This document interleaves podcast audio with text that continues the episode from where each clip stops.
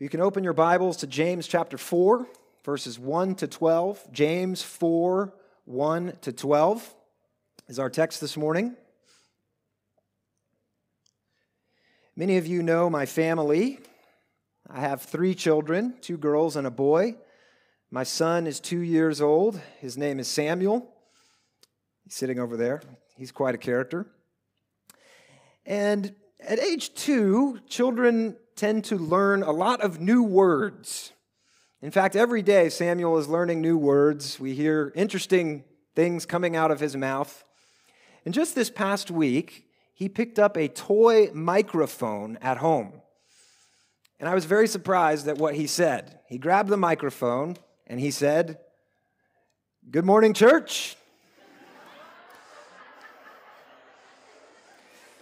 True story. And then he said, Today, Jesus died cross. Wow, he's getting it. he's getting it. He's a good little gospel preacher. So we're very proud of him, and he's learning all kinds of new things. He's also learning some words that I wish he was not saying. Uh, recently, he has started saying, Me first, all the time. We're walking to an elevator. Me first. Kids, it's time for a snack. Me first. Let's go play in the other room. Me first. Me, me, mine, mine. He's learning what selfishness is. It's cute and funny when a two year old has a me first attitude sometimes. We can laugh because it's a young child and they're learning. It's really sad when adults have a me first attitude. It's even sadder when in the church, believers in Jesus come with a me first, mine, mine, mine attitude. Here in James 4, James is going to talk to us about quarrels and fights among brothers and sisters in Christ.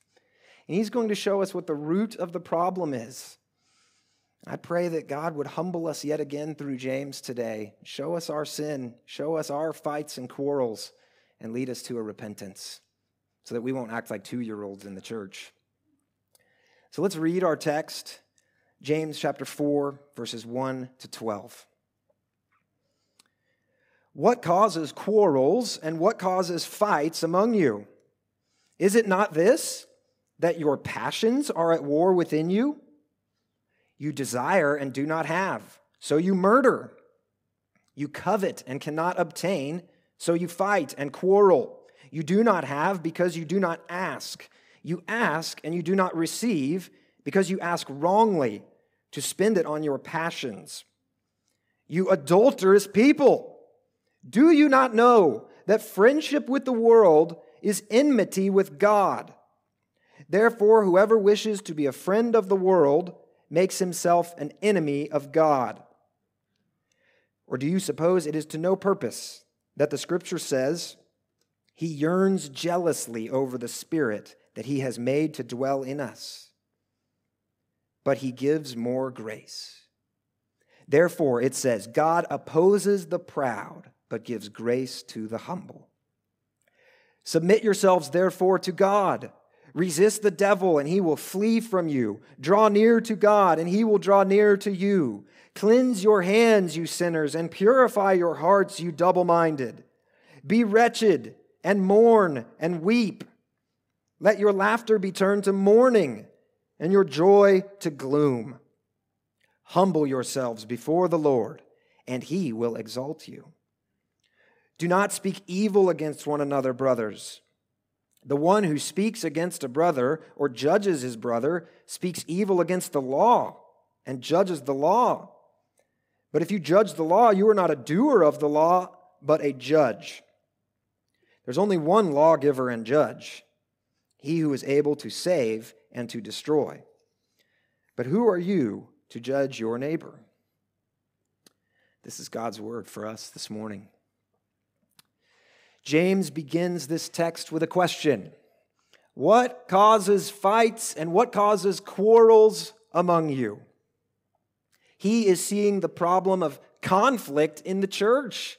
People are fighting with each other in the church.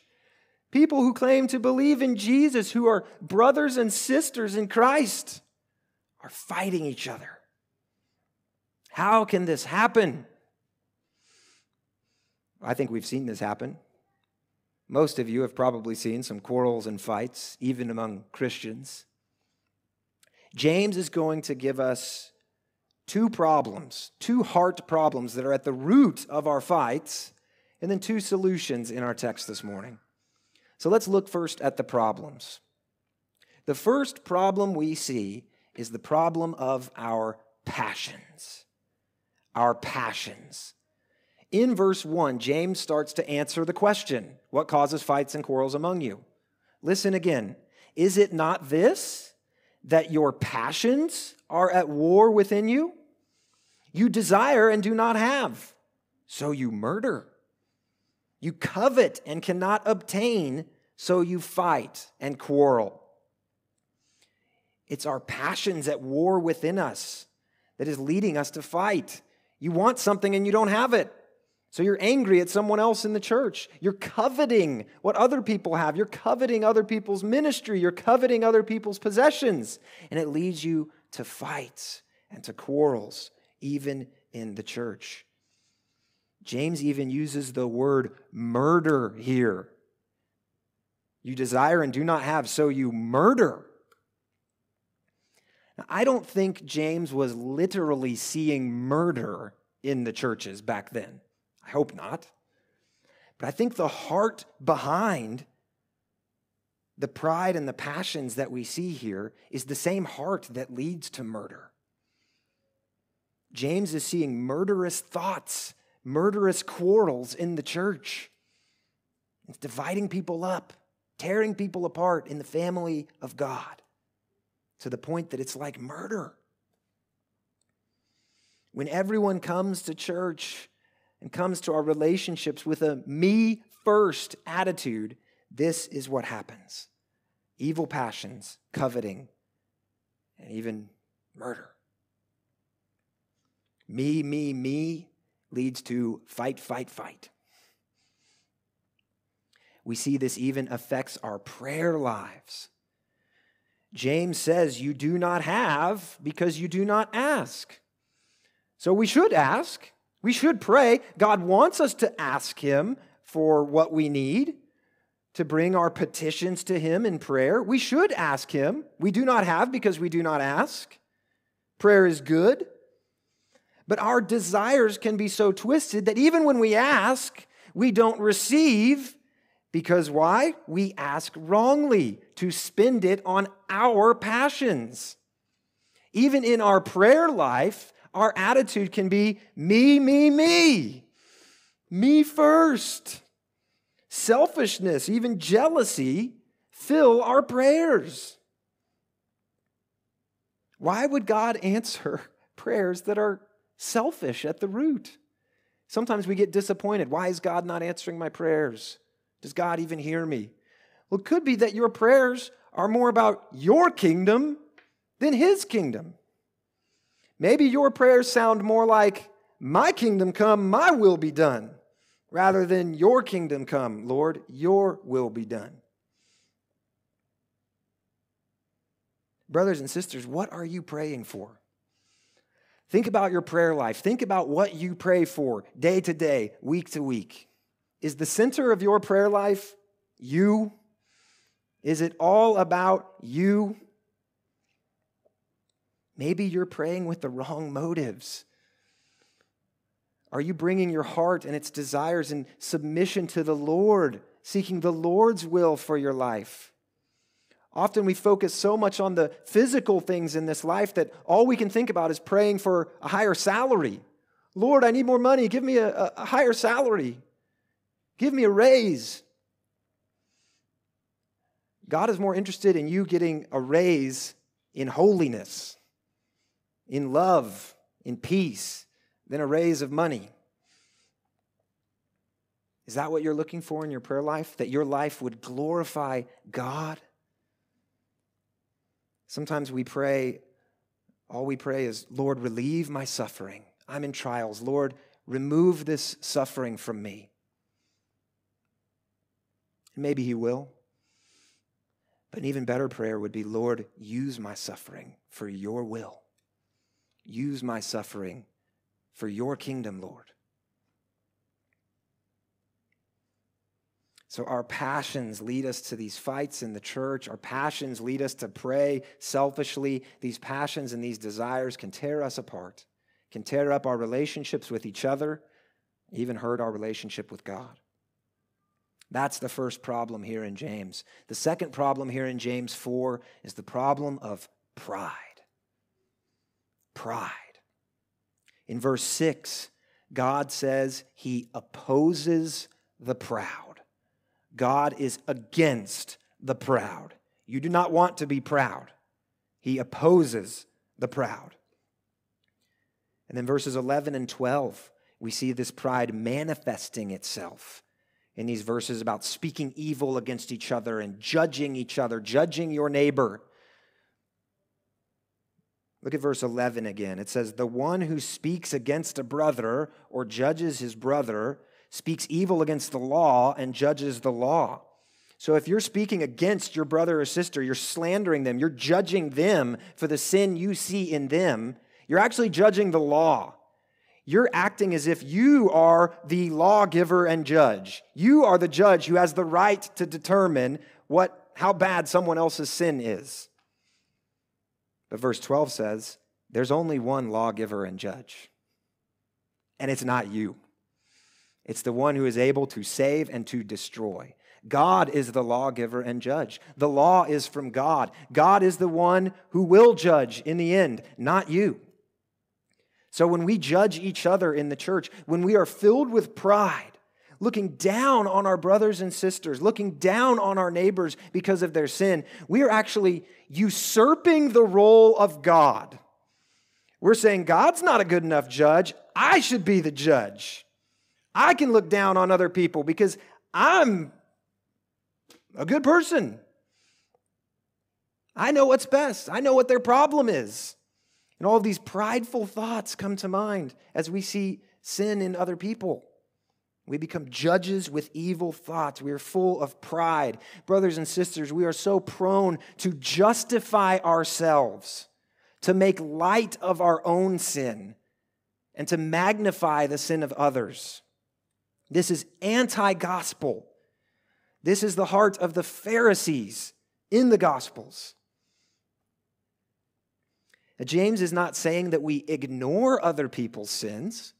If you see a brother or sister in sin, we should seek to restore them. We see that at the end of the book in chapter 5. But what is your heart? What is your response when you see someone else in sin? What is your response? Is it, Oh man, there they go again. I'm glad I'm not doing that. I've got some little sins that I struggle with, but that brother, whew, I'm glad I'm not in the sin that he's in. He's got some problems. That sister, she's messed up. I'm glad I'm not doing what she's doing.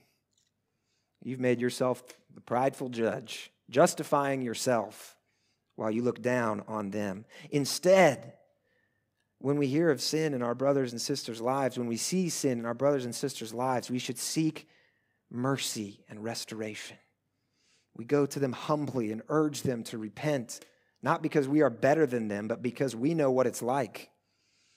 If we're honest, we're just one or two steps away from the same sin that they are in. We're in the same danger.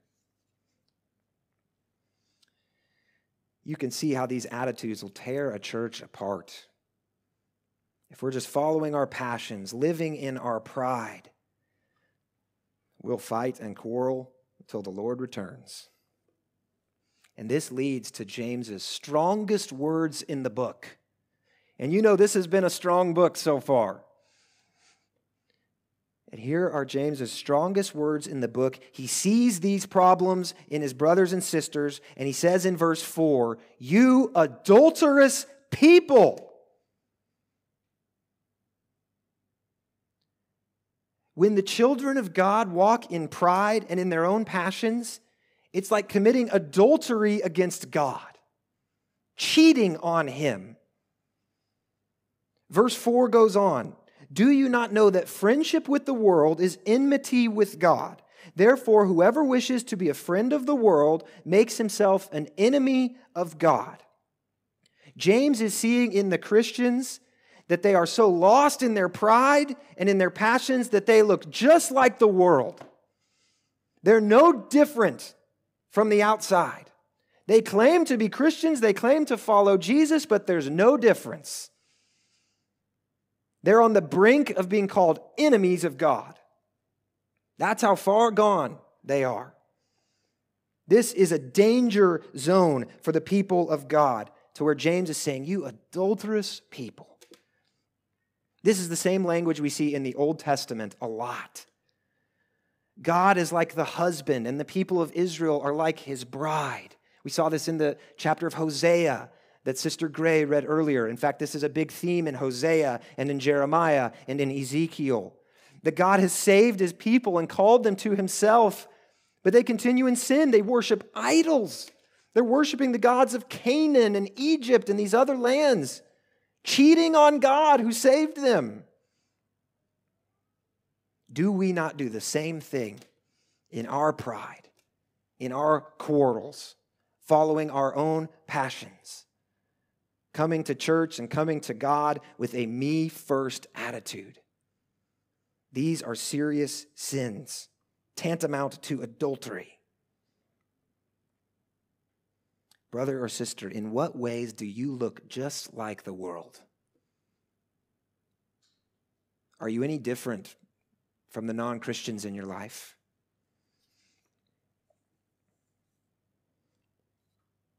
How do you think God feels about that? He's done so much to save you and you're still running around like anyone else in the world.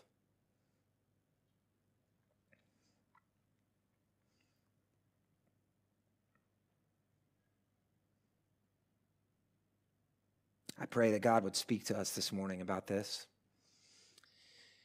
You know, James here is not saying that we can, that, that all our friends must be Christians. He talks about friendship with the world here. He's not saying that you cannot have friends that are non Christians. It's okay to have friends that are non Christians. We want to pray for them, we want to share Jesus with them.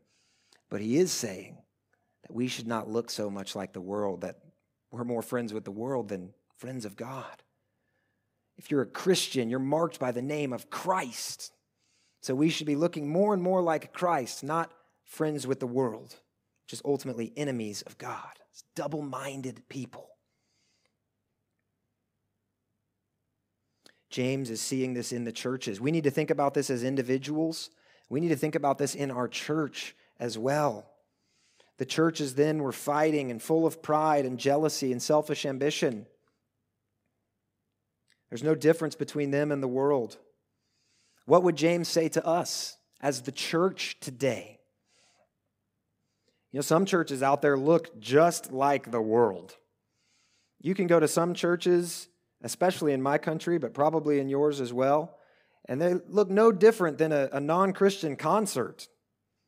It's just a show, it's entertainment. And the people coming to those churches are coming to have a show. They want to go to the best show. And so maybe they be a part of that church for a few months, but then there's a better show down the street. There's another church that has better music or better lights or whatever it might be. And everyone coming to these churches ends up being consumers. Me first, me first. The church should meet my needs. And this consumer Christianity is rampant in our world. It looks more like adultery to God than people coming to worship Him. You know, my observation in churches is that people who serve in the church tend to be more connected in the church. If you're a person who's bounced around from church to church, every year it's in a different church, it could be that you need to jump in and serve. Generally, the people who are serving in the church, who are coming to the church with a heart of humility to serve, they also get more connected in the church. They get more fruit from the church. They build relationships with each other as we serve together in the church. We go from consumers to servants. That's what a church should look like. Thankfully, I don't think ECC is putting on a show or a consumer church. We're certainly not trying to entertain you. But I have seen how pride and passions have led to quarrels in our church, in our body. I've seen times where people are not getting what they want and they just leave. They don't even tell us why they're leaving. Man, you want to break the heart of your pastor? Leave the church and don't say anything. We hate that. Please don't do that. Where did this person go? We don't even know why they're upset. We had no opportunity to talk to them. We don't know if, if maybe we sinned. Maybe we need to change. We don't know. They just left. Please don't do that. We've seen that happen.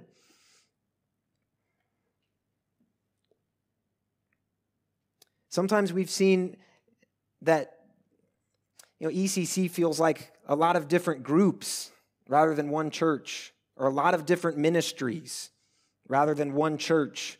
And ministries can start competing with each other or people become defensive about their ministry.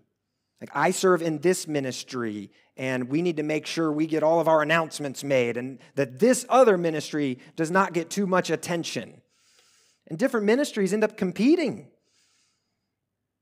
Your ministry is not the church. We're, we're one church, one membership covenant, one vision statement, one statement of faith. We should all care about all the ministries of the church equally. You may not serve in the children's ministry, but you should care about the children's ministry. You should pray for the children's ministry.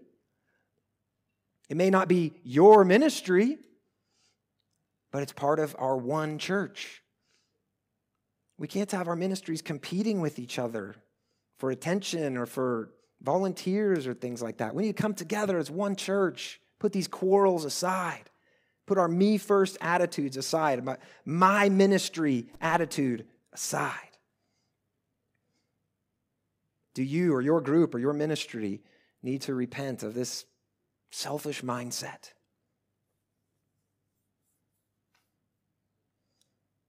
So James brings these problems to light for us these problems of passions and pride to the point where we're cheating on God. Let's move now to the solutions to this problem. James gives us two solutions. The first solution is the grace of God. The grace of God. This is an amazing passage. I hope you notice this. James's strongest words in the book, his strongest condemnation, his strongest rebuke, you adulterous people, is followed up by the grace of God. God is abundantly, lavishly gracious. Look at the text, verse 5. James refers back to the Old Testament and shows that God is yearning for us. It says he yearns jealously over the spirit he has made to dwell in us. Even in our sin, as we are prone to wander, God is yearning for us, calling us back. He wants us back. God's jealousy is a good jealousy because he wants what's his. He paid for us, he bought us, he wants what's his. That's good jealousy. It's like a husband and a wife. A husband and a wife belong to each other. They can't be running around with other people. If they do, the other one can, can be rightly jealous because they belong to each other. That's how God is with us. We belong to Him. If He sees us wandering, He calls us back. He wants us back. He yearns for us back. He says in the text, draw near to God, and He will draw near to you. God's arms are open for you to return. Draw near to Him and he will draw near to you. God's grace is so amazing. It is greater than all our sin. God's grace kills our pride. That's why he says God opposes the proud, but gives grace to the humble. And in verse 6, he says, But he gives more grace, more grace, more grace We keep running away, but more grace is given. James is pointing us to the bountiful, beautiful, lavish, amazing, rich grace of God.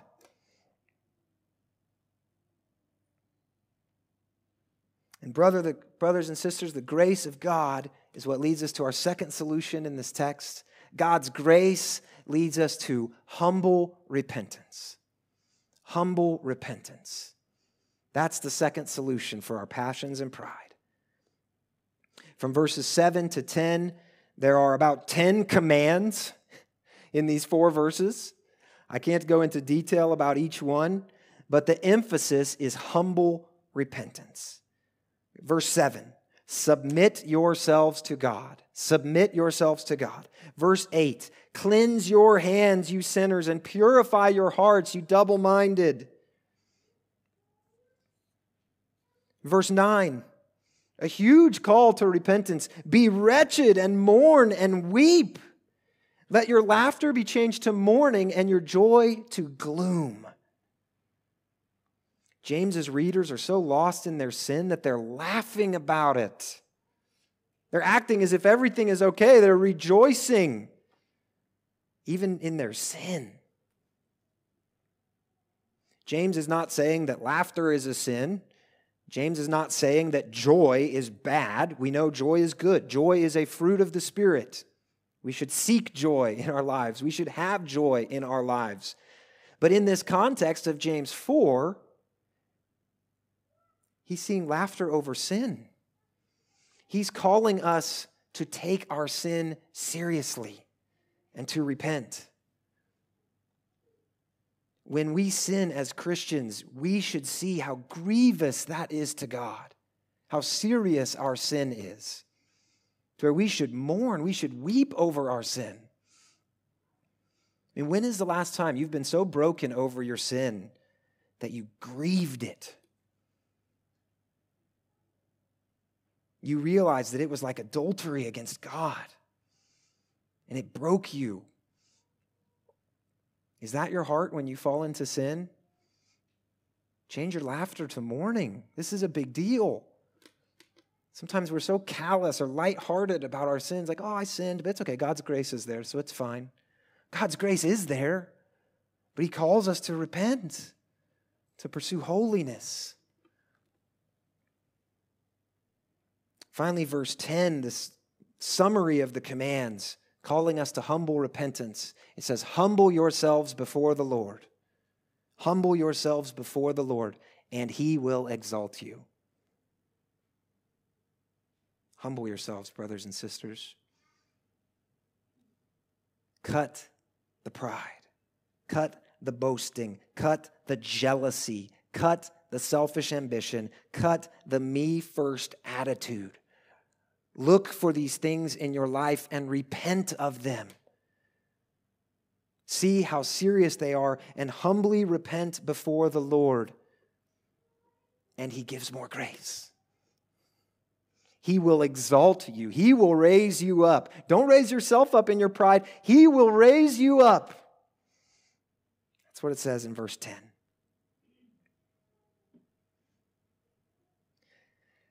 So, how do we do this? How do we humble ourselves, as verse 10 says? It feels a little abstract. It's hard to measure humility. I don't have a six step process for you to become more humble this morning. You certainly don't want to walk out of here and just say, I'm going to be more humble. I'm going to be the most humble Christian you've ever seen. And then you're pretty much boasting and in pride once again.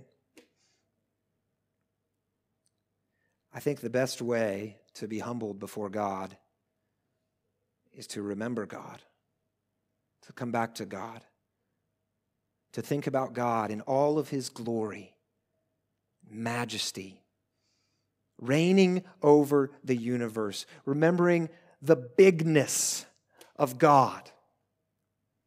You ever go out to the desert at night and look up and see the stars? Thousands and thousands, millions, billions of stars, light years away from us. God is the creator of every single one of those. God is the ruler and master over the whole universe. What are we? We're like dust. We're like nothing. We're, we're, we're, tiny specks in this universe that God created. How could we be prideful before the God of the universe? He holds the oceans in his hands. He's numbered every grain of sand. And we make ourselves like the judge, like the lawgiver. We make ourselves like the king. We need to remember God.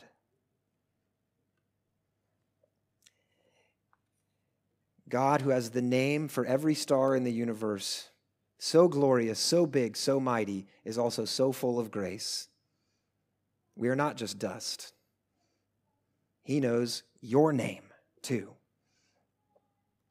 And God, in His great grace, saw our sin, saw that we are and would be adulterous people saw that we would elevate ourselves in pride, that we would follow our passions, that we would look just like the world, that we would fall into all kinds of sin. God knew that, God saw that, and what did He do? He sent His Son. He sent His Son, Jesus Christ. Jesus humbled Himself. Jesus never sinned, and yet He died the death of a sinner. He died the death that we deserve for all of our sins. That's the grace of God. The grace of God shown on the cross for sinners like you and like me. How can we stand in pride before the cross of Christ? How can we stand in pride when we think of Jesus shedding his blood for our sins?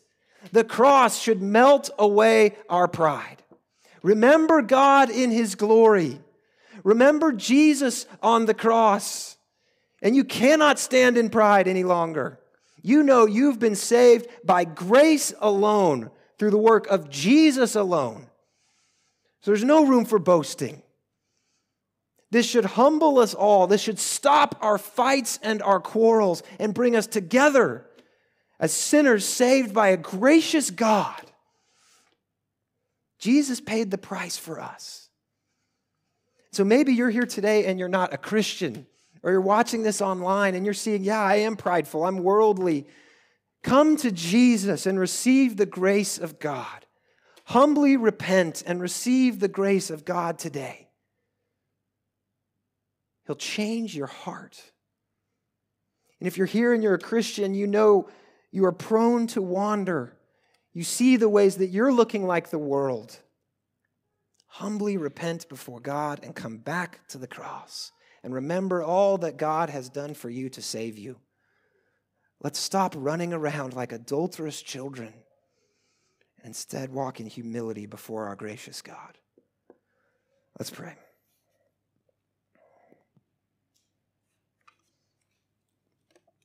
Father, you are so gracious.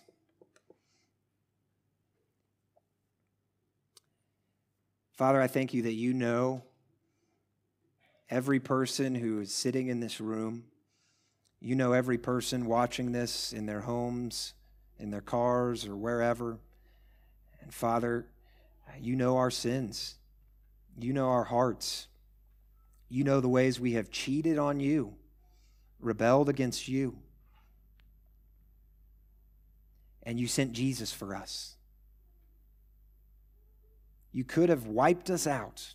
You would have been completely right to destroy us, to send us to hell. We deserved that, Lord, but you sent Jesus to us to die for us.